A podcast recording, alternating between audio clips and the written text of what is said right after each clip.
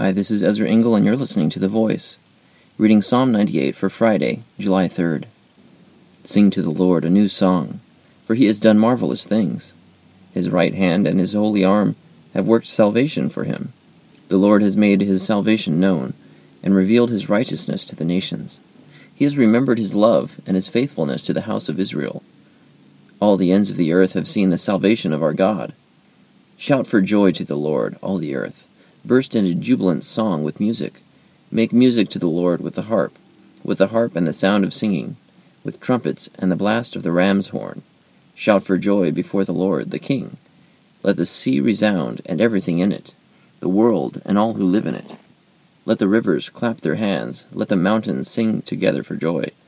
Let them sing before the Lord, for he comes to judge the earth. He will judge the world in righteousness, and the peoples with equity. Psalm 98.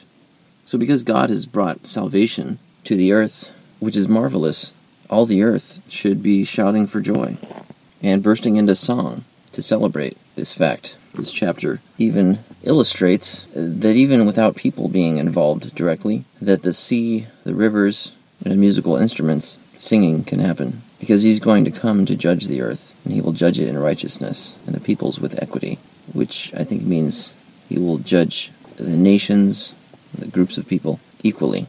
And yet in verse 3 it talks about his love and his faithfulness to the house of Israel. This is something that confuses me. I don't understand why God picked a nation of people to, to have a special place for love and faithfulness to. While he judges all the peoples equally, it seems like it's like it's not equal how he um, shows a special preference for Israel. I don't know if that's just because he would choose Israel to come to Earth through through that lineage, or if he was just using uh, that group as an example to show his love and um, sort of like a familial relationship. I don't know, but that's what I think of when I read Psalm 98. Thank you for listening to The Voice.